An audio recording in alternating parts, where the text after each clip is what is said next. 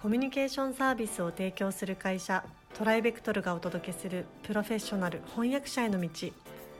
このポッドキャストでは将来翻訳者になりたいと考えている方々のためにプロの翻訳者になるためには何が必要なのか注目のトピックを交えてお届けします。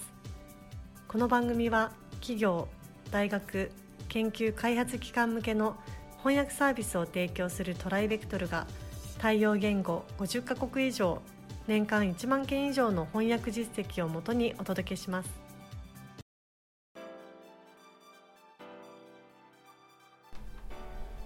えー、新年明けましておめでとうございます。えっ、とポッドキャスト、えープロフェッショナル翻訳者の道、今年も元気にスタートさせていただきたいと思います。えー今年もよろしくお願いします。今年もよろしくお願いいたします。はい、明けましておめでとうございます。田山さん。あ昨年は本当にお世話になりはい、ました。こちらこそありがとうございました。えーまあ新年一発目ということでですね、えーまた新しいテーマで取り組んでいけたらなと皆さんにお伝えできたらなと思っております。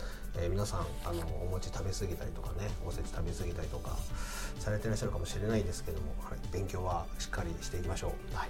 ということで、えー今回はですね、えっと論文ですね、論文翻訳。まあ、一つのもうジャンルと言ってもいいぐらいだと思うんですけれども、えーについてですね数回にわたって、えー、富山さんにお話をお伺いしていきたいと思います富山さんよろしくお願いしますよろしくお願いいたします。はい、えーまあ1回目論文翻訳とは何ぞやというところで、えーちょっとお話をお伺いしたいなと思ってるんですけどもよろしいでしょうか？はい。はいじゃあ早速お願いしますはい。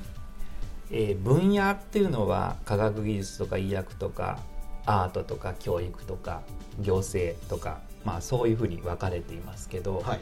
その各分野においてうん。研究論文というジャンルの、うん。まあ、ドキュメントが存在するわけですね。そうですね。はい。なので論文翻訳っていうのは分野というよりもドキュメントの種類と考えていいと思います。はい。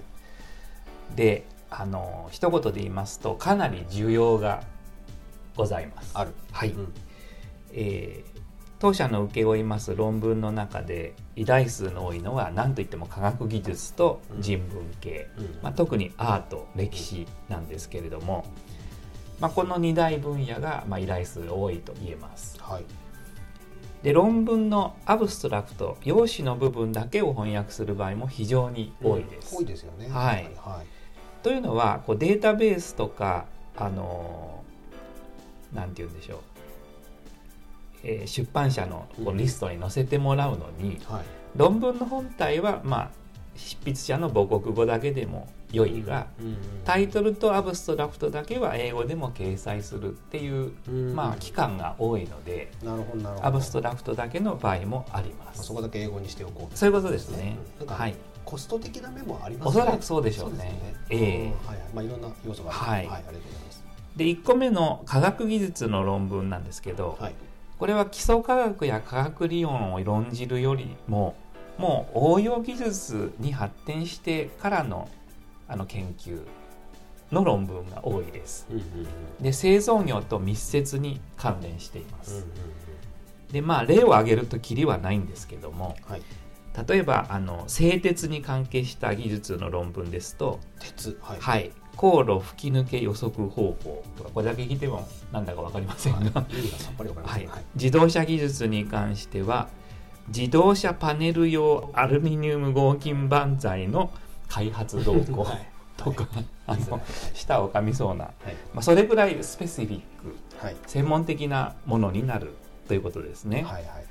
なので一般的技術を論じるというよりももう本当に具体的。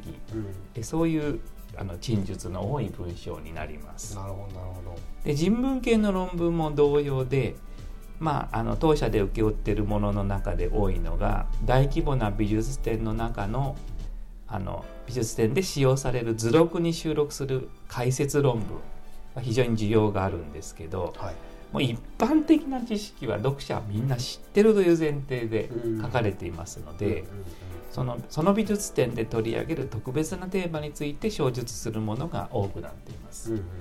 まあ、一例を挙げますと例えばドイツの国立博物館に所蔵されている特殊な日本美術工芸品の修復の技術についてとかあのここまでスペシフィックになります。なるほで日本語から英語の場合は今述べましたがどはい英語から日本語の場合は、まあ、海外の超一流のキュレーターがその美術展のために書き下ろした、まあ、ほやほやの論文を和訳する場合もあったりします。なるほえーあとはまあ歴史系の博物館ですと展示物とは関係のない歴史研究についての論文の依頼があります。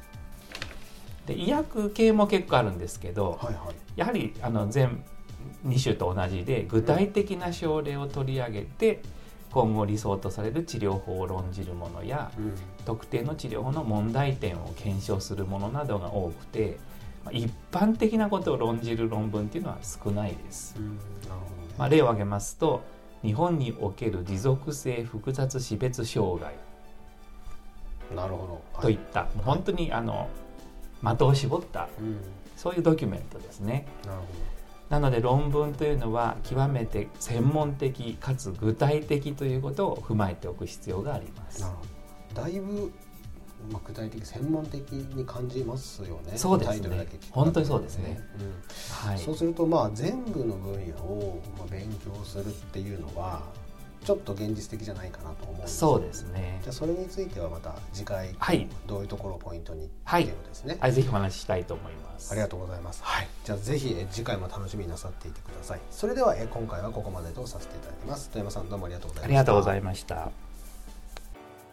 現在弊社ではアート翻訳者養成講座オンラインを発売中です。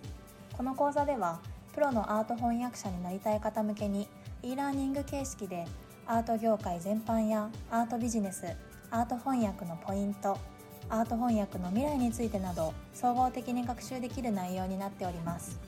ご興味のある方はトライベクトルアートでご検索ください。今回のポッドキャストはいかがでしたでしょうか？